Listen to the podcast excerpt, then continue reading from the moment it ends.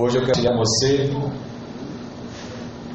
como nós podemos perseverar em meio à guerra, né? no meio da guerra. Hebreus 6,11 diz assim: a palavra do Senhor.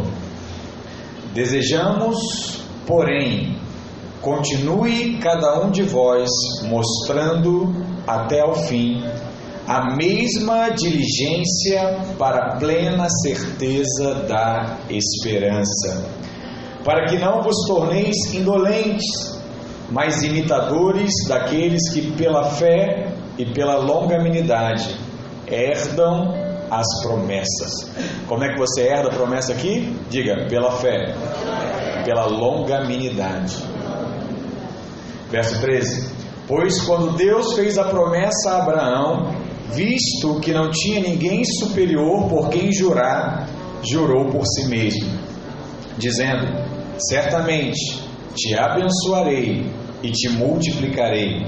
E assim, depois de esperar com paciência, diga esperar com paciência, obteve Abraão a promessa, pois os homens juram pelo que lhe é superior, e o juramento servindo de garantia para eles, é o fim de toda contenda.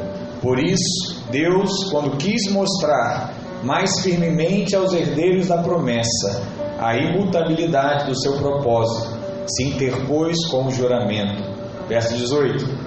Para que, mediante duas coisas imutáveis, nas quais é impossível que Deus minta, forte alento tenhamos nós que já corremos para o refúgio a fim de lançar mão da esperança proposta, a qual temos por âncora da alma, segura e firme, e que penetra além do véu, onde Jesus, como precursor, entrou por nós, tendo se tornado sumo sacerdote para sempre, segundo a ordem de Melquisedeque.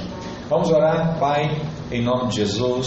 Graças te damos pela tua palavra, graças te damos por essa manhã pela oportunidade que nós temos de ouvir a tua voz, de estar em sua casa, de sentir a sua presença. Pai amado, que o Senhor venha falar de forma extraordinária em nosso coração. Pai, se alguém entrou aqui abatido, que ele venha ser levantado. Se alguém entrou aqui triste, que a alegria do Senhor possa penetrar ao seu coração. Se há alguém enfermo em nosso meio, que haja cura, que as suas promessas se cumpram, em nome de Jesus. Diga amém. amém. Glória a Deus, irmãos. O tema dessa mensagem é perseverança. Perseverar. E você pode perguntar e falar assim, pastor, o que significa perseverar? De acordo com o texto, com o autor de Hebreus, perseverar é ter a mesma prontidão até o fim. É acreditar até o fim que aquilo que está no seu coração, que aquilo que salta aos seus olhos, ele isso se tornará realidade. Logo seria o que? Caminhar em plena certeza, em plena convicção. Olha, isso vai acontecer. Isso é possível, porque plena certeza é quando a fé ela explodiu no meu espírito e na minha mente, que agora eu só consigo enxergar a minha vitória, a minha bênção. O meu coração se encheu de tanta convicção que é só isso que eu vejo. E é interessante que a nossa caminhada ela é feita dessas plenas convicções, plenas certezas. Porque plena certeza é quando as circunstâncias não me influenciam mais. Eu não sou mais abalado por aquilo que eu estou vendo, porque eu acredito tanto que é só questão de tempo, que aquilo que Deus colocou no meu coração vai acontecer. Plena certeza é quando as mentiras que o diabo lança na minha mente não me influenciam mais. Hoje em dia, existe uma doença que está mais do que na moda, muitas famílias não aceitam, mas ela é real, que é a depressão. E a depressão é quando algo que está na sua mente fala tão firmemente que você acha que aquilo que você está ouvindo na sua mente é verdade. E você fica deprimido. Porque você começa a acreditar naquela mentira. Mas antes da depressão, o que vem é a opressão. E a opressão são mentiras sendo lançadas na sua mente. Mentiras de que tipo? Você não pode. Você não vai conseguir. Ninguém te ama. Você não tem amigos. Está vendo o que está acontecendo? Se as pessoas te amassem, elas estariam ao seu lado agora. E tudo isso começa a brotar, brotar, brotar na sua mente e te impede de caminhar, de acreditar, de ver que aquilo que Deus começou na sua vida vai se tornar realidade. O que, que é isso, pastor? São as mentiras que o diabo lança. E a plena certeza que eu percebo na minha caminhada que essas mentiras não me influenciam mais, não trazem mais peso sobre mim. Plena certeza também é quando a busca por aplauso, por aprovação, não me influenciam mais. Eu não faço porque eu quero ser elogiado. Eu não faço porque eu espero algo em troca. Eu faço porque é algo que Deus colocou no meu coração. É algo que me traz alegria, é algo que me traz convicção daquilo que Deus quer, daquilo que Deus espera de mim. E plena certeza também é quando as críticas perdem o poder de me fazer parar. Quantos de nós não recebemos críticas todo o tempo? Ah, pastor, mas a minha crítica construtiva. Irmãos, tenha muito cuidado nas suas críticas e nas suas palavras. Prefiro elogiar, é sempre melhor, porque nem todos estão prontos para ouvir o que eu ouvi certa vez em uma instituição militar que dizia o seguinte: na crítica, um incentivo, no silêncio, um elogio. É só. O que, que o autor dessa frase quer dizer? Se eu estou te criticando é porque eu estou te motivando. Se eu não falei nada, se sinta elogiado. Nem todo mundo está pronto para se relacionar assim. Então, use palavras de bênção, use palavras de alegria, sabe? Veja as qualidades do outro. Mas o autor de Hebreus nos traz nesse texto uma exortação para que nós continuemos crendo e cheios de fé até o fim. Porque começar não é um problema para nenhum de nós. Você foi para o encontro, você conheceu célula, você experimentou Jesus, você experimentou Cristo, seu coração se encheu de alegria. Aquilo que Deus te pedir, você vai fazer. A questão é quando o tempo passa, porque perseverar é o grande desafio da vida cristã. A palavra diz que aquele que começou a boa obra há de completá-la. A palavra diz isso. Timóteo também diz assim: Combati o bom combate, completei a carreira e guardei o que? A fé. Se você vê a palavra, ela é repleta de versículos como esse, que trazem à nossa memória a importância de perseverar, de crer até o final que Deus está fazendo. Porque Deus já sabe que o primeiro escape da nossa alma, quando as coisas estão dando errada, o que é? Desistir. A primeira coisa que passa pela nossa cabeça quando as circunstâncias não estão colaborando com a minha realidade é o que? Desistir. Eu desisto do trabalho, eu desisto do relacionamento, eu desisto, sabe, de Deus, eu desisto da igreja, eu desisto dos meus amigos. Por quê? As circunstâncias não estão mais favoráveis como estavam no início da minha caminhada. E eu preciso aprender a vencer essas coisas nesses dias. E o autor de Hebreus, ele vai nos ensinar algumas coisas sobre perseverança que nós precisamos acreditar nessa manhã. E a primeira coisa é que perseverança tem a ver com a prática da graça. Você que está aqui há mais tempo sabe que graça é tudo aquilo que você recebe sem merecer, sem ter feito nada por aquilo. E quando você entra na jornada de fé da sua vida, tudo começa a ser um grande resumo. Porque você percebe que agora é Deus que faz e opera todas as coisas. Seu foco é totalmente direcionado para quem? Para Cristo. E você não quer mais perder nenhum tipo de tempo com distrações. Já viu? Quando você fala assim: Olha, Deus mudou a minha vida. O que te pedirem, você vai fazer. Fica a noite toda acordado orando, você vai ficar. Fica uma semana de jejum, você vai jejuar. Por quê? Você não quer perder tempo com nada, porque você conheceu a Cristo de tal forma que o seu coração foi tomado, você está tão apaixonado que você não mede esforços para nada. A vida cristã é como se você começasse a jornada com um camelo cheio de coisas. E você começa uma caminhada, um trajeto, uma viagem. E esse camelo cheio de peso nas costas. No início, tudo maravilhoso. Com o tempo, aquele camelo começa a acusar o golpe.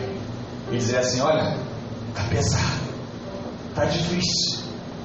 E o que Deus sugere ao seu coração? Ei, vai lançando fora as coisas velhas, vai jogando fora essas coisas, porque cada vez que você vai abandonando as coisas velhas na sua vida, a sua vida com Deus vai se tornando o quê? Mais leve, mais simples, mais fácil. Mas nem sempre nós conseguimos fazer essas coisas, porque muitas vezes na sua experiência de fé, o Senhor lhe diz o que? Tira da sua vida tudo que tem retardado a sua caminhada. Tira, lança fora, porque esse é o ponto crítico da nossa caminhada, quando o Senhor quer que nós venhamos a abandonar o velho para viver o novo. Toda vez que isso acontece, a sua alma ela geme, ela grita, ela se agarra a essa bagagem daquilo que é velho e não deixa você lançar fora de jeito nenhum. De todas as formas, ela tenta impedir essa transformação que Deus quer fazer na sua vida. E a sua alma tenta segurar. E quando ela te segura, na verdade, ela quer te paralisar, fazendo você se acomodar, achando que o que você já recebeu hoje já é o bastante. Para que mais? Para que viver mais? Para que experimentar mais? Já está bom. Você tem uma cela, você tem um culto, você tem um pastor que te ama, aleluia, glória a Deus. Não precisa se envolver mais. Não precisa sentir no coração esse desejo de falar de Deus também. Não precisa, já está bom. Por isso é que o escritor diz o seguinte: Ei, você precisa mostrar a mesma prontidão até o fim para que você atinja a plena certeza. Só vai alcançar a plena certeza se você for até o fim. E quando ele diz, olha, mostre a mesma prontidão até o fim, ele está dizendo o seguinte: abandone as coisas velhas, abandone a lei, abandone essa velha aliança ultrapassada que caducou. Entre na novidade do Espírito, entre na experiência da graça do Senhor. Por isso, Deus não lhe quer apenas alcançando algo, o Senhor quer você permanecer naquilo que Ele colocou no seu coração. É muito maior. Hoje o brasileiro tem como costume e tradição assistir futebol, esportes. E o que, que a pessoa diz no futebol, por exemplo? Chegar em primeiro lugar é uma coisa, permanecer em primeiro é o grande desafio. Com Deus é a mesma coisa. Chegar na realidade com o Senhor tem os seus percalços, mas permanecer depende unicamente da sua fé, de continuar crendo que Deus pode fazer e operar todas as coisas. Mas voltando aqui para essa revelação da graça, o que, que a graça nos concedeu quando você passou a acreditar que Cristo mudou a sua vida? Ela te concedeu pelo menos quatro coisas. A primeira delas foi a cruz como pagamento de toda a dívida. A convicção que você tem no seu coração hoje é que toda a sua dívida ela foi paga. A outra coisa que ela te garantiu foi a ressurreição do Senhor Jesus Cristo. Você que é cristão hoje, Você faz parte da única religião em que o líder não está morto. Eu não sei se você já parou para pensar nisso. Todas as outras religiões, o líder morreu. Se você é cristão, você faz parte da única religião em que o seu líder ressuscitou e permanece vivo hoje. Tem um propósito nisso, tem um porquê disso. Outra coisa que a graça nos concedeu foi a glorificação de Jesus Cristo. Jesus era homem, agora ele é glorificado. Há uma promessa nisso. E por último, a graça também nos concedeu o derramar do Espírito Santo. Você vai entender o porquê disso. Porque tem coisas que acontecem só pelo mover do Espírito. E muita gente diz que você é o que a Bíblia diz que você é. Você tem o que a Bíblia diz que você tem. Né? E você pode o que a Bíblia diz que você pode. Quando já ouviram essa frase? Eu já ouvi. Mas nós aqui cremos um pouco diferente. Nós cremos o seguinte: que você é o que você crê que você é. Você pode o que você crê que você pode. E você vai aonde você crê que você pode. Porque tudo é pela fé. Tudo é pelo aquilo que eu creio. Por isso temos que saber tudo que a graça nos concedeu. O que, que a graça nos concedeu, irmãos? Como nós falamos aqui, a graça te deu a morte de Cristo. E essa morte ela contém dois aspectos. O primeiro, a substituição, porque quem deveria morrer era você, nós somos os pecadores, mas a palavra diz que Cristo morreu por nós. O que isso diz? Substituição. Mas na cruz nós também passamos pela inclusão. O que, que é isso? Se Cristo morreu, nós também morremos com Ele. Então, o velho homem já morreu. Por isso, se eu estou morto, agora eu não estou mais chateado. Agora eu não sou mais vingativo. Já morri. Agora eu não fico mais ofendido. Eu estou morto. Então, se alguém falar mal de mim, eu vou ficar chateado? Você já viu morto ficar chateado com alguém? Está morto. Você já viu morto querer pegar de volta aquilo que era dele? Nem um morto muito louco fazia isso no filme. Está morto. Sabe por que tem muito crente ainda que tem dificuldade de viver a vida com Deus? Porque está vivo. Eu ia falar para você olhar para o irmão e falar, morre logo, mas aí com a pandemia não cai bem, né? Mas seria mais ou menos assim. Tem que morrer. Quando sua esposa fala assim, ah, você não me ajuda em nada, você não faz nada, e tal, e Fala para ele, irmão, eu te amo tanto. Morre logo na próxima. Fala isso não. Mas é verdade, só reclama quem está vivo. Oh Deus. Não quero falar de casamento hoje, até porque o evento é sexta-feira. Sexta-feira nós vamos falar muito sobre casamento. Segundo, a graça também nos deu o que? A ressurreição. Se Cristo ressuscitou, nós também ressuscitamos nele. Então o que você precisa enxergar? Que assim como Cristo morreu, você morreu com ele, assim como ele ressuscitou, você ressuscitou com ele. Então, não existe mais velho homem, velha mulher, é novo homem, nova mulher em Cristo. Deus fez nova todas as coisas. Amém, irmãos? Glória a Deus. Terceiro, a graça deu a glorificação. O que, que é isso? É uma vida que transcende o natural. Deus te levou para um outro patamar. Está vendo os flamenguistas? É um outro patamar. Apesar que esse patamar está meio complicado nesses dias, né? Mas é um outro, pelo menos no ano passado, um outro patamar. Deus te levou a esse padrão que não é só o natural, que não é só o dia a dia, é aquele que você crê que de fato Deus faz coisas grandes a sua vida e na sua volta. Sabe aquelas que você não consegue explicar? Como aconteceram, por que aconteceram? Você simplesmente diz o quê? Eu acho que foi Deus que fez. Glorificação. E a graça também nos deu aquilo que é mais precioso. O que, que ela nos deu? O Espírito Santo palavra diz que hoje você está cheio, amalgamado com o Espírito do próprio Deus. E quando nós mergulhamos na graça, nós entramos no nível da perseverança. Por quê? Porque passamos a nos relacionar com todos os recursos que o Senhor nos disponibilizou nesses dias. É igual você tomar o suquinho gummy lá dos desenhos de antigamente. Quando o Espírito Santo entra em você, a sua vida passa a ser totalmente diferente. E quanto mais eu caminho, mais eu sou transformado. O Espírito vai fazendo isso na nossa vida. A cada dia, a transformação de Deus vai te alcançando.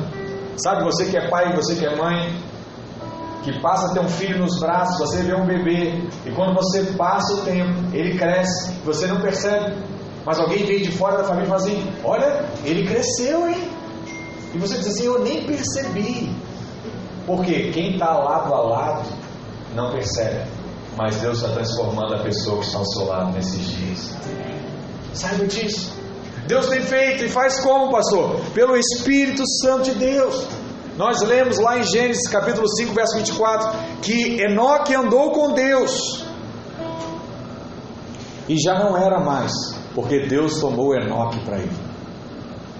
Ele passou a viver um padrão de tão excelência no espírito que ele não merecia mais viver nesse mundo caído. E Deus tomou Enoque para ele. Sabe qual é o nosso problema? É que nós queremos andar com Deus e continuar com, com as nossas carnalidades. E continuar com a nossa natureza caída. Com as nossas ansiedades, com os nossos medos, com as nossas dúvidas. E Deus está querendo levar você agora para um outro nível de fé, para um outro patamar, para uma outra realidade, para uma outra experiência, para uma outra presença, onde você percebe Ele em todos os momentos da sua vida. É interessante que nós queremos andar com Deus desde que Ele não mude a nossa maneira de ser com a nossa esposa. Deus tem que me entender, pastor. Eu amo ela, mas tem limites. Deus tem que entender. Eu cuido dos meus filhos, mas tem limites. Deus tem que me entender. Eu trabalho na empresa, mas eu não vou aturar tudo que meu chefe me fala, não. Eu vou dizer umas verdades para ele. Deixa ele comigo. Deixa chegar a hora dele. Qual é o nome disso? Carnalidade. Sabe o que Deus quer fazer? Ele quer mudar essa sua forma de pensar. Ele quer transformar isso. E quando alguém estiver esperando o seu golpe, sabe o que você vai fazer? Você vai dar um abraço. E um abraço sempre quebra a agressão que te espera na outra esquina. E o amor sempre, quebra, sempre quebra toda raiva, toda mágoa. Quer resolver um problema na sua casa? Ame mais. Quer restaurar um relacionamento? Ame mais. Quer resolver um problema? Ame mais. Aproveita que está chegando o final do ano, compra um presente para essa pessoa que mais fez mal nesse ano 2020. Que isso, pastor? É. Vai lá na casa dela, ou então faz um, um almoço mais caro, mais chique possível. Fala assim: vem aqui na minha casa almoçar, eu quero te entregar um negócio. Aí você vai lá e entrega o presente. Depois disso, para o pastor, se não funcionou. Funcione, irmãos. Sabe por quê? Porque o amor sempre vence o mal. O amor sempre vence. Sempre vence. Não é a mágoa, não é a raiva, não é o ódio. O que vence é o amor. Se você viver isso nesses dias, você vai experimentar as maravilhas que o Senhor tem para você. Se você de fato mergulhou nessa graça, não existe mais alternativa, porque todos os dias, quando você toca as realidades do Espírito, você é transformado. Transformado. E eu sou transformado de glória em glória. Se eu olho para Cristo, eu sou transformado. Ontem eu estava pregando para os jovens lá em Jacarepaguá e ao final uma irmã me procurou e falou assim: Pastor, o senhor falou que eu preciso perdoar, mas eu não consigo. A pessoa me fez muito mal. Eu falei: É verdade. Você não vai conseguir mesmo, não. Mas tenta lembrar agora de Cristo, lá na cruz, quando aqueles soldados romanos pegaram um cravo e furaram as mãos, os pés, colocaram uma coroa de espinhos. O que, que Jesus falou para ele? Deus, Pai, perdoa, porque eles não sabem o que estão fazendo. Essa é uma ótica que eu tenho buscado carregar na minha vida e você precisa carregar na sua vida também. Se alguém te fez mal, ele só fez aquilo que ele recebeu. Ele não sabe fazer diferente. Pastor, meu pai não me deu atenção. Provavelmente o seu avô não deu atenção para o seu pai. Ah, minha mãe não se preocupa comigo. Provavelmente a mãe, a sua avó, não se preocupava com sua mãe.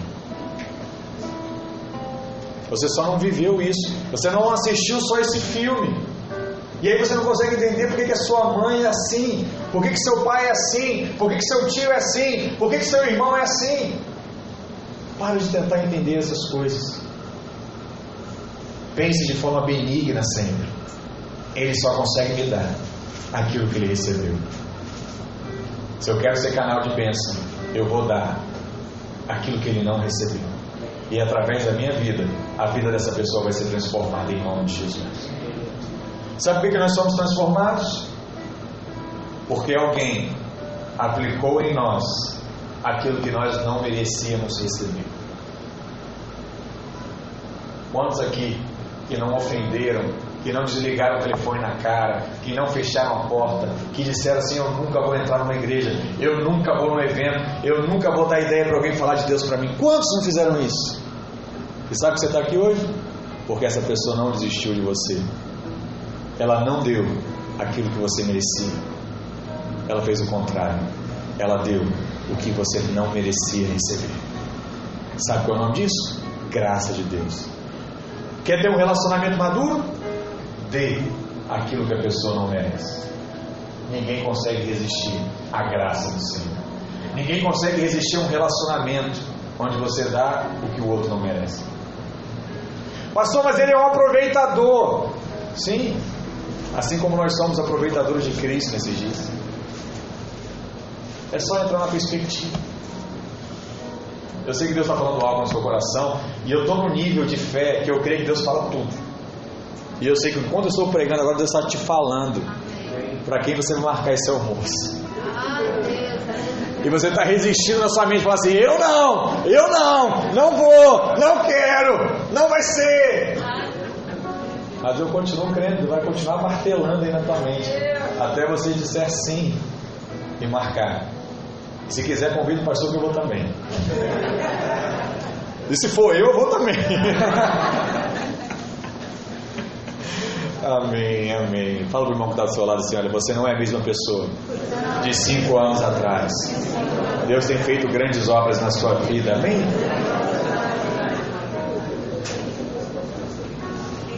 A sua alma tem agitado menos. Já não está mais com as ondas quebrando aqui em Copacabana, né? Você já está em alto mar lá e o mar já está mais, mais calmo mar de cruzeiro, né? A marinha, mar de almirante, é isso aí, tá lá tranquilo, tranquilo. Esse é um sinal de que você está o quê? Tendo a sua vida transformada. Esse é o princípio de Deus. Amém? A segunda coisa que nós aprendemos aqui com o livro de Hebreus é que perseverança tem a ver com aliança. Para você conseguir perseverar, você precisa entender o que é uma aliança. O texto diz aqui que Deus fez uma aliança com Abraão. Olha lá no verso 13 e 14, diz assim: Pois quando Deus fez a promessa a Abraão, visto que não tinha ninguém superior por quem jurar, jurou por si mesmo, dizendo: Certamente te abençoarei e te multiplicarei. Essa palavra não é tão comum em nosso meio, mas juramento, ela tem um significado. Imagina que eu diga para você o seguinte: olha, eu juro por esse celular aqui, ó. É, isso aqui não, não vale muito. Mas pelo um iPhone de maçãzinha de alguém aí. Que amanhã eu farei uma live meio-dia e meia. E se eu não fizer essa live meio-dia e meia, esse celular será seu. O que, que é isso, pastor? Isso é um juramento. Juramento é dar para o outro a segurança de que aquele compromisso que você está assumindo, ele vai se tornar realidade, e se não se tornar, eu vou pagar por isso. Juramento, aliança. Mas Deus não tinha ninguém acima dele para jurar, porque Deus é Deus, supremo, poderoso, o todo-poderoso. Então, pelo que que ele seria capaz de orar? Não tinha. Então, o que, que Deus fez? Ele deu o seu filho por garantia. Ele deu o seu espírito por garantia. Ele deu a si mesmo por garantia. Dizendo o seguinte: olha, se a sua fé falhar, eu dou a minha como garantia pela sua vida. Uau! Se você falhar, eu continuo sendo Deus e a minha fé vai garantir a sua bênção. Ah, pastor, eu achei que por eu estar desviado, eu achei que por eu estar pensando em fazer coisas erradas, eu achei por eu estar praticando coisas erradas, agora Deus desistiu de mim. Não. Deus nunca vai desistir de você, sabe por quê? Porque a fé dele é maior do que a sua fé. E se a sua fé falhar, a fé dele jamais falhará. E é por isso que você está aqui. E é por isso que ele tá, continua te trazendo, para que você possa ouvir essa palavra e de alguma forma essa palavra entrar no seu coração e produzir aquilo que é necessário para que a fé seja reestabelecida, não a de Deus, mas a sua, a sua realidade, a sua experiência. Lembra que quando Abraão fez uma aliança com Deus, o Senhor disse para ele, falou o seguinte: Abraão, pega um carneiro, né? pega um novilho, pega algumas pombas, mata esses animais, corta eles pelo meio. E a palavra diz que Abraão preparou esses animais, preparou esse sacrifício, mas o Senhor enviou sobre ele um sono muito profundo. E quando ele despertou daquele sonho, ele viu algumas aves de rapina vindo para comer aqueles animais que ele tinha preparado por sacrifício. Sabe o que é isso? São as coisas do mundo que tentam vir tomar aquilo que você consagrou a Deus. Aquilo que você entregou a Deus, provavelmente a sua vida, o seu relacionamento, a sua empresa, os seus recursos. Você consagra, mas as aves vêm e tentam consumir aquilo que você entregou a Deus. E diz o seguinte: olha, você vai continuar dando segunda chance para o seu marido, para sua esposa. Deixa de ser bobo, rapaz. Ave de rapina. Você vai continuar nesse negócio, você está vendo, a pandemia está aí, está tudo fechando. Fecha logo antes que você entre mais no prejuízo. O que está vindo? Aves de rapina. Está tentando tomar aquilo que você consagrou ao Senhor. Deixa eu te falar. Enxota tudo que está retirando você da fé tudo que tem colocado dúvida acerca da aliança que Deus fez com você, manda embora. Vai embora. Se é a palavra, se é o telefonema, se é o programa, se é o jornal, o que tiver tirando a sua fé, lança fora. Porque aliança significa que aquilo que Deus falou, Ele vai cumprir. Ele vai cumprir. Deus vai fazer aquilo que ele prometeu. A Bíblia diz que passou aquela tarde, onde Abraão tirou um soninho, e ele acordou, viu as aves de rapina. Chegou a noite, e durante a noite, ele viu uma tocha que circulava entre esses animais que estavam pela metade. Então, eu não sei se você já ouviu essa ilustração, mas o animal ele separou em duas partes. Ele botou uma aqui e outra ali. E durante a noite, a tocha circulava por entre esses animais. Ele fazia esse símbolo aqui: um oito deitado. Quem estudou matemática lembra que sinal é esse? Infinito. Sabe o que Deus está querendo trazer à realidade? Dizendo assim, Abraão, eu estou firmando com você hoje uma aliança que ela é infinita, que ela é eterna, que ela não se quebra e jamais se quebrará. Ele está falando isso para ele.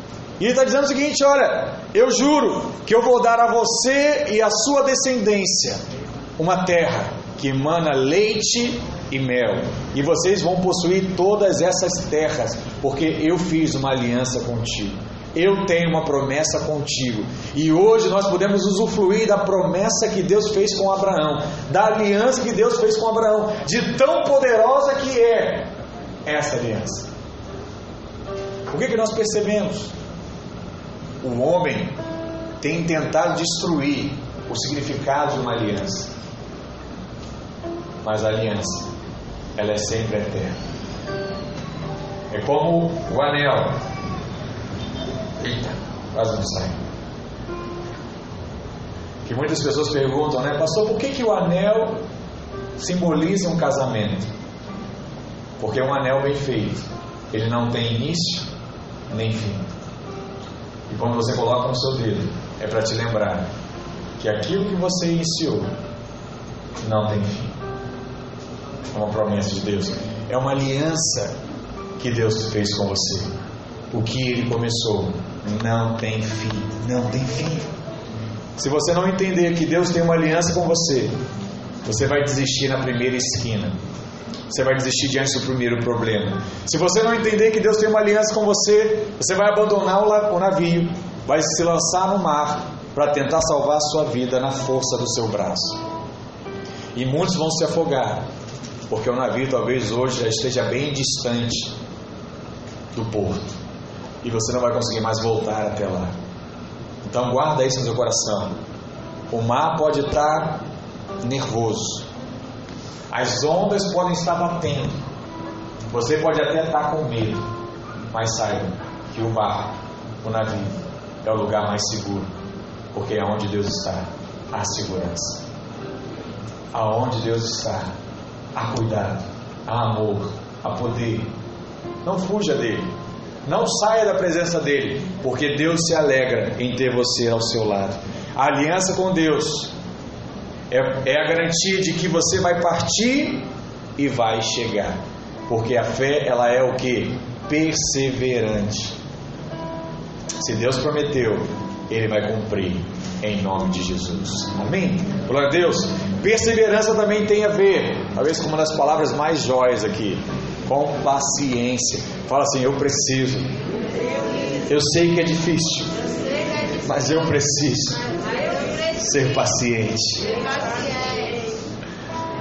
Em Hebreus diz e fala o seguinte: olha, e assim depois de esperar com paciência, obteve Abraão a promessa. Ele não só esperou, mas ele esperou com paciência. Por quê, pastor? Porque a fé ela é paciente.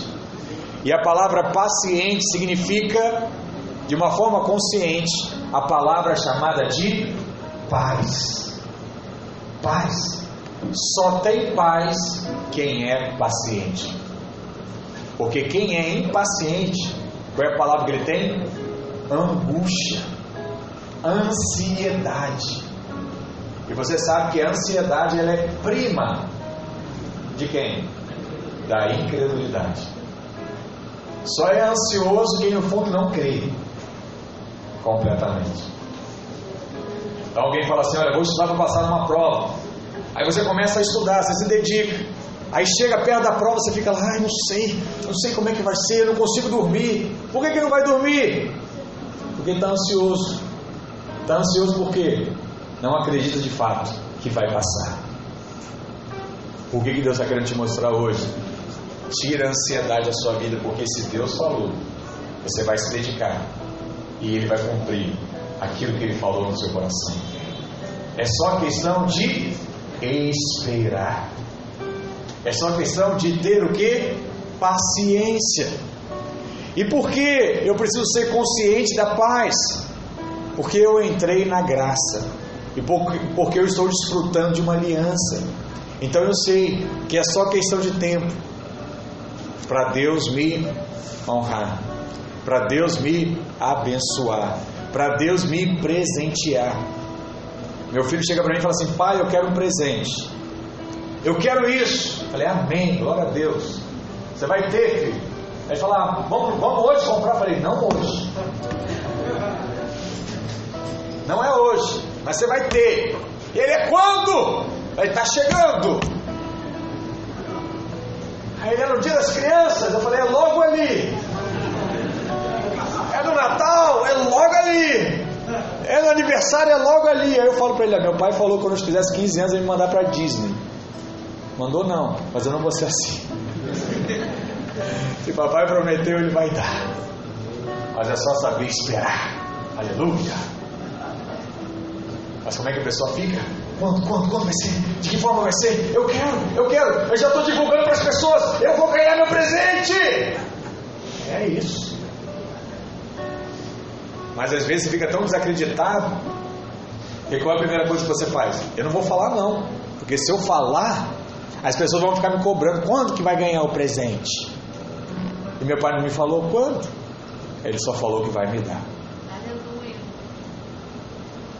Esse é um sinal que a incredulidade já começou a entrar no seu coração. Porque a primeira coisa que você tem que fazer com Deus falar, sabe o que é? É falar. Espalhar para todo mundo. Pastor, mas e o olho gordo? O olho gordo não tem poder da promessa de Deus na sua vida, rapaz. Pode botar o olho gordo, pode botar a mão no saco, pode fazer de tudo. Não vai pegar nada. Ixi. Pega nada. Conta-me, fala para todo mundo, bota no Instagram. Hoje Deus me falou, vai me dar isso aqui, ó. Aí já sabe, vai vir crítica, vai vir de tudo. Mas o dia que chegar a bênção, você vai pegar aquela, aquele, aquele stories que ficou gravado, né? Vai falar assim, eu não disse? Deus fez. Deus operou. Amém? Amém, Samuel? Até ele estava dando palma ali. Está tá confirmando. Aleluia.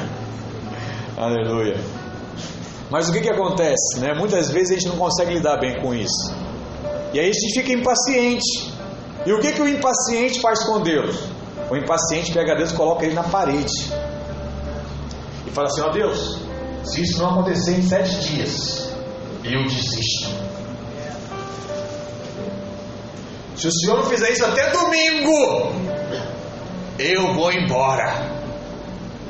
E você nunca mais me terá. Porque você me frustrou. Você disse que ia dar e não deu. E eu já estou acostumado com isso. Que minha vida toda meus pais fizeram isso comigo. E agora me disseram que Deus é meu pai e me está fazendo igualzinho. Eu vou embora. Cansei. O impaciente, ele fala a si mesmo com Deus. Né? Eu estou fazendo uma cena aqui, mas eu sei que tem muitos irmãos que se relacionam com Deus dessa forma. Mas isso é o um sinal de que? De que você não cresceu, de que você ainda não amadureceu. Que existem coisas que ainda necessitam mudar na sua vida, porque a graça e a aliança, elas são mães. E os pais, sabe de quê? Da paciência. Paciência. Não existe coisa mais paciente do que liderar. Sim ou não? Não, tem gente aqui que eu estou cinco anos esperando Deus fazer um algo. Fala assim, pastor, cinco anos? Eu falei, é. Se for dez, eu vou esperar dez. Se for quinze, eu vou esperar quinze. Se for vinte, eu vou esperar vinte. Se for a vida toda, eu vou esperar a vida toda. Mas eu não vou desistir daqueles que Deus tem colocado para caminhar conosco. Pastor, o senhor não vai desistir de mim? Não. Só se você fechar a porta e falar assim, não bate mais. Aí eu sou educado. Vou entender que você não quer me ouvir mais. Mas se você não bater a porta na minha cara e não bloquear meu número, eu vou te ligar. Ou a minha esposa vai te ligar. Quem está aqui sabe. Já recebeu diversas ligações. Porque Deus tem colocado algo no nosso coração. Nós não podemos desistir das pessoas. Isso diz é o que? É paciência. E você vai ver diversos exemplos bíblicos de, de pessoas que foram pacientes. Por exemplo, Abraão, ele esperou 25 anos para que a promessa de Deus se cumprisse na vida dele. Não foi uma semana, não. Não foi um verão. Foram 25 anos. Tem gente que fala o quê? No próximo verão vou estar lá malhadão, fortão. Aí ele usa do próprio, da própria força. Vai na farmácia e compra. E fica fortão. O que, que é isso? É entrar na lei e sair da graça. Sair da dependência. Abraão esperou o quê? 25 anos, ficou malhando lá na academia, aí ficou fortão. Entendeu? A promessa se realizou. A Bíblia diz que Noé esperou 100 anos. 100 anos para que a promessa de Deus se cumprisse. Pastor, mas eu vou estar velhinho de bengala, cabelo branco. Se Deus falou, Ele vai cumprir. O que eu preciso? Esperar. A Bíblia diz que Moisés esperou 40 anos para que algo acontecesse. Paulo esperou 11. 11 anos. E sabe qual foi a promessa de Paulo? Morrer na cruz igual Jesus. Que promessa boa, né, pastor? Quantos aqui estão orando por essa promessa? Deus, faça eu sofrer como Jesus sofreu. Faça eu viver como Jesus viveu. Você acorda de manhã fazendo essa oração? Duvido. Mas a palavra diz que Paulo, certa vez, foi espancado na rua. Bateram nele ao ponto de quase tirar a vida dele. E quando ele voltou para a cidade que ele estava cambaleando, tinha uma fila de jovens querendo ser os próximos Paulo. Vai entender um negócio desse? É mistério, né? Como algumas igrejas gostam de dizer, é mistério, pastor. Não tem explicação isso. Jesus, a palavra também diz que esperou quanto? 30 anos. Jesus, sendo Deus, pediu leite para Maria. Estou com fome. Jesus, sendo Deus, construía armário móvel botava telhado. Imagina, Deus lá martelando, furando dedo. 30 anos. Até que ele se revelasse como filho de Deus e começasse a fazer milagres de tudo que é lá. Qual é o grande desafio para nós esses dias, irmãos? Saber esperar. Deus, Ele não está brincando com você. Sabe o que você está esperando ainda? É porque Deus está transformando a sua vida. Tem coisas que Ele não pode te dar, porque se Ele te dá o código da bomba atômica, quando o cara pisar no teu pé, tu vai lançar bomba na pessoa e vai matar todo mundo que tem em volta. É sério.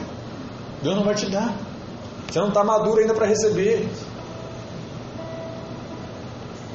É como eu chegar para o Guilherme e dar uma Ferrari para ele que vai a 400 km por hora e falar assim: filho, é só apertar o pedal automático. Ele vai pegar a Atlântica aqui, filho, e vai embora. Vai parar lá do outro lado da pedra do Leme. É. Ele não sabe onde é o freio, sabe? Tem que parar, sabe? Ele vai. É só acelerar. Aí eu queria tanto ter um avião, ele vai. Bora. Decola aí, é só puxar o manche. E agora, como é que pousa? Sabe. Não sabe. Por quê? Não tem maturidade. Então tem coisas que Deus não te deu, não porque Ele não queira dar. Ele só não deu. Porque você ainda não amadureceu para receber isso. Ele sabe, se Ele te der essa arma hoje, não vai restar uma, uma pessoa diante de você. E tão nervoso você ainda é. Deus fala: não, tira tudo dele. Deixa ele entender que ele precisa perdoar para que nós possamos dar mais coisas.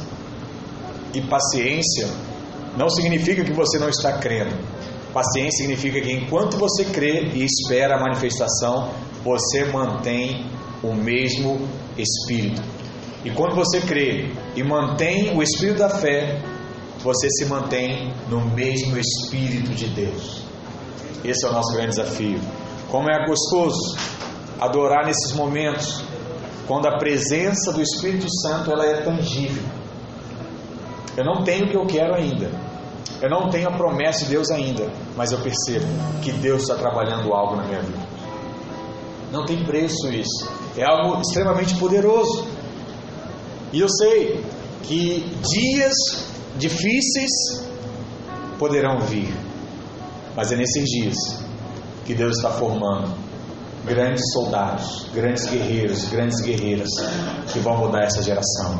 O que você precisa ter? Paciência. Tenha paciência. Não vai te faltar.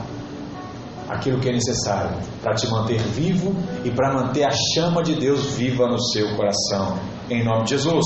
Quarto, perseverança tem a ver com um Deus que não muda.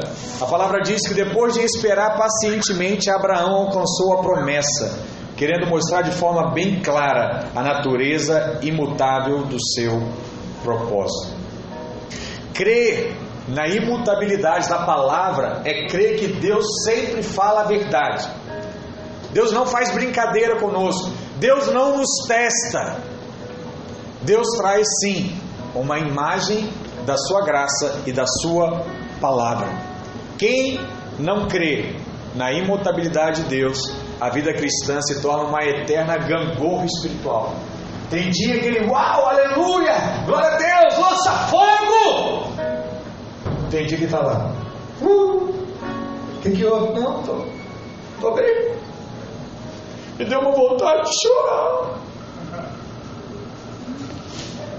O que, que é isso?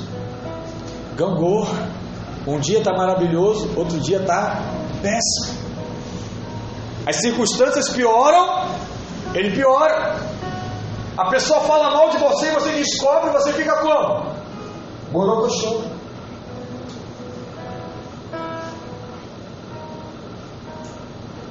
Mas tem que lembrar da sua mãe e do seu pai. Quando alguém falava alguma coisa de você, o que sua mãe falava? Filho, você é isso que o coleguinha está falando? O que ele falou é verdade? Você é isso? Você é feio? Você é bobo? Não, mãe, eu não sou bobo. Eu não sou feio. E por que você está triste?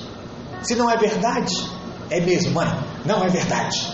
Eu não sou bobo. Eu sou bonito. Eu sou esperto. Aí ele volta para a escola. Feioso, bobão. Ai, o que, que foi? Meus amigos me chamaram de bobo, feioso. Filho, o que eu te falei ontem? Você é bobo, você é feio. Eu não sou bobo, eu não sou feio. É, eu não sou. Aí volta para escola. Aí um amiguinho diz assim: Você é bobão. Aí tem uma hora que ele olha assim e fala assim: Não, deixa eu falar. Eu sei que eu não sou isso. E aí o que acontece? Segundo o ensinamento do pai e da mãe, quer ver o pessoal parar de mexer com você?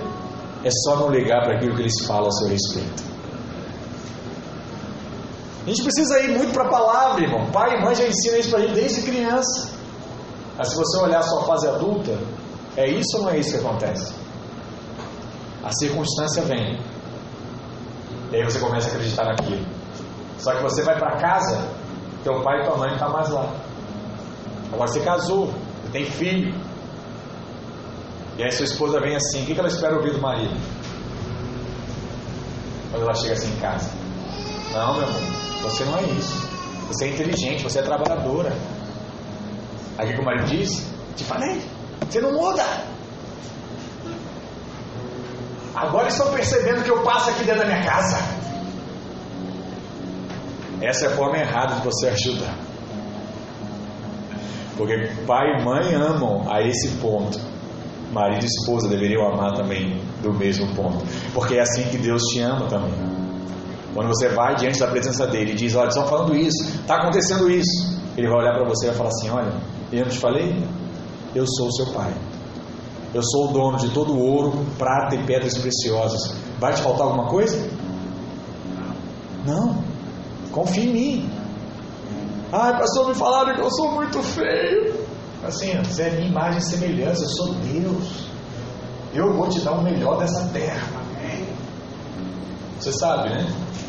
Quem não tem dinheiro, quem não é muito rico, o melhor lugar para você encontrar uma pessoa legal é dentro da igreja. Que basta você ser espiritual, né, Alexandre? Se é da fé, pronto, conquista. O natural, Alexandre, né, Alexandre? Tá no lucro com a crise, não tá? Eu também. Só casei com a minha esposa. Ela olhou lá, o cara, pô, o cara ora mesmo, é crente. Aí você casa. Agora, ver essas desproporções assim, de beleza de homem e mulher de casados é só jogador de futebol. Fora isso, é na igreja. Então fique em paz, fique em paz. Quer encontrar alguém bonitão, bonitona, é só ser crente. Vai aparecer. Vai aparecer. Foi comigo, vai ser com você. Hã? Se perseverar, é lógico. Tem que perseverar, é verdade, tem que perseverar. Isso é só para você não dormir, tá?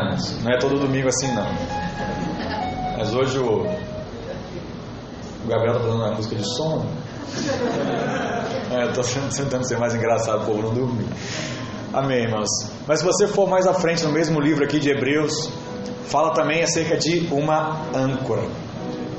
E essa âncora, ela diz respeito à nossa alma. Por que o autor menciona acerca da âncora? Porque a âncora funciona de uma forma muito interessante. Se você lançar a âncora e o mar estiver agitado, o máximo que vai acontecer é o navio ficar girando em torno dessa âncora, mas ele não vai sair dali. Porque ele está o quê? Firmado. A âncora fala de ter a nossa alma aliançada na promessa de Deus. As nossas emoções não serão mais abaladas. O máximo que pode acontecer eu ficar de um lado, ficar do outro e virando, mas eu não saio do propósito que Deus estabeleceu para a minha vida. Eu não abro mão daquilo que Deus prometeu, daquilo que Ele prometeu para você. Amém, irmãos? Glória a Deus. Lança a âncora e deixa vir o mar nervoso, que nada de mal vai te acontecer em nome de Jesus. E por último, perseverança tem a ver com Deus que não mente. A palavra de Deus diz o que? Que Deus não é homem para que minta, nem filho do homem para que se engane. Se houvesse aqui a mínima possibilidade de variação no que Ele teria para mim como promessa, a nossa vida seria muito angustiante, mas não tem. Tudo que ele prometeu vai se cumprir. Quando você lança lá, como eu falei, a âncora, você está falando assim para o navio: pode balançar o quanto quiser, eu não vou sair daqui. Pode jogar o vento, pode vir a onda, eu não saio daqui. E Deus ele está o que? Te ancorando hoje. O Senhor está dizendo que jogue a âncora, solte a âncora, porque a âncora não é para o seu espírito, a âncora é para a sua alma, para que ela se mantenha firme nas promessas que Deus tem para a sua vida. Seu espírito já é de Deus. Agora, as suas emoções, a sua mente, é que tentam o tempo todo derrubar as promessas. Não importa o quanto o seu barco está balançando, se ele estiver ancorado no espírito e na alma, ele vai se tornar inaufragável. Não tem jeito. Você vai até o final. O livro de Hebreus é o livro para a maturidade do Novo Testamento. Quem crescer e amadurecer tem que mergulhar no livro de Hebreus. Nesse mesmo livro, o autor diz: Olha, eu não posso dar comida sólida para vocês agora, porque vocês estão muito imaturos. Mas quando vocês estiverem grandes, vocês lerão desse livro e receberão uma revelação de um alimento sólido da parte de Deus. Porque enquanto você persevera, você descobre que existe um mundo paralelo a esse, onde as coisas do Espírito são feitas e são realizadas. Eu vivo nesse mundo como se não vivesse. As coisas aqui podem estar dando errado, mas no mundo do Espírito, Deus está travando uma grande guerra e batalha. E Ele já venceu essa guerra. É questão de tempo. E eu irei experimentar das promessas e das bênçãos de Deus sobre a minha vida. Eu queria terminar lendo Salmo 131, que diz assim: Olha que interessante. A palavra diz assim: Senhor, não é soberbo o meu coração, nem altivo o meu olhar. Não ando à procura de grandes coisas, nem de coisas maravilhosas demais para mim. Pelo contrário, fiz calar e sossegar a minha alma. Como criança desmamada se aquieta nos braços de sua mãe, como essa criança é a minha alma para contigo. Espera, ó Israel, no Senhor, desde agora e para sempre decida também esperar no Senhor, desde agora e para sempre.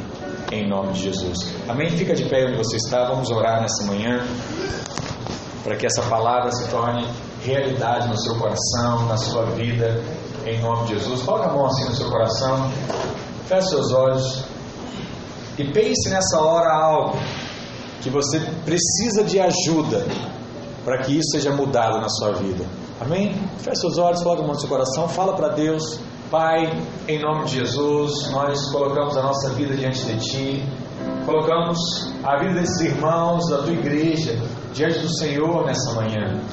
Deus, muitas são as lutas, muitos são os desafios, muitas são as dúvidas, mas que nessa manhã nós possamos perseverar na tua verdade, na convicção do teu Espírito.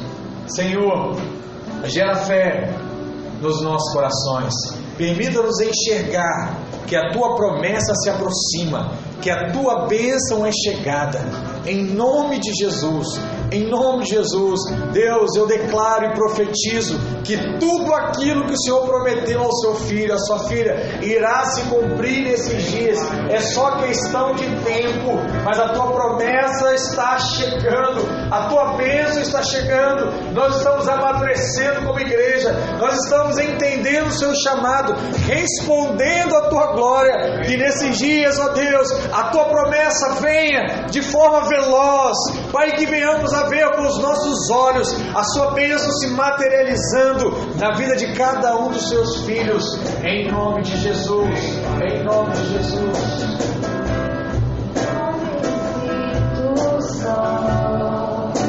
Vamos cantar esse louvor.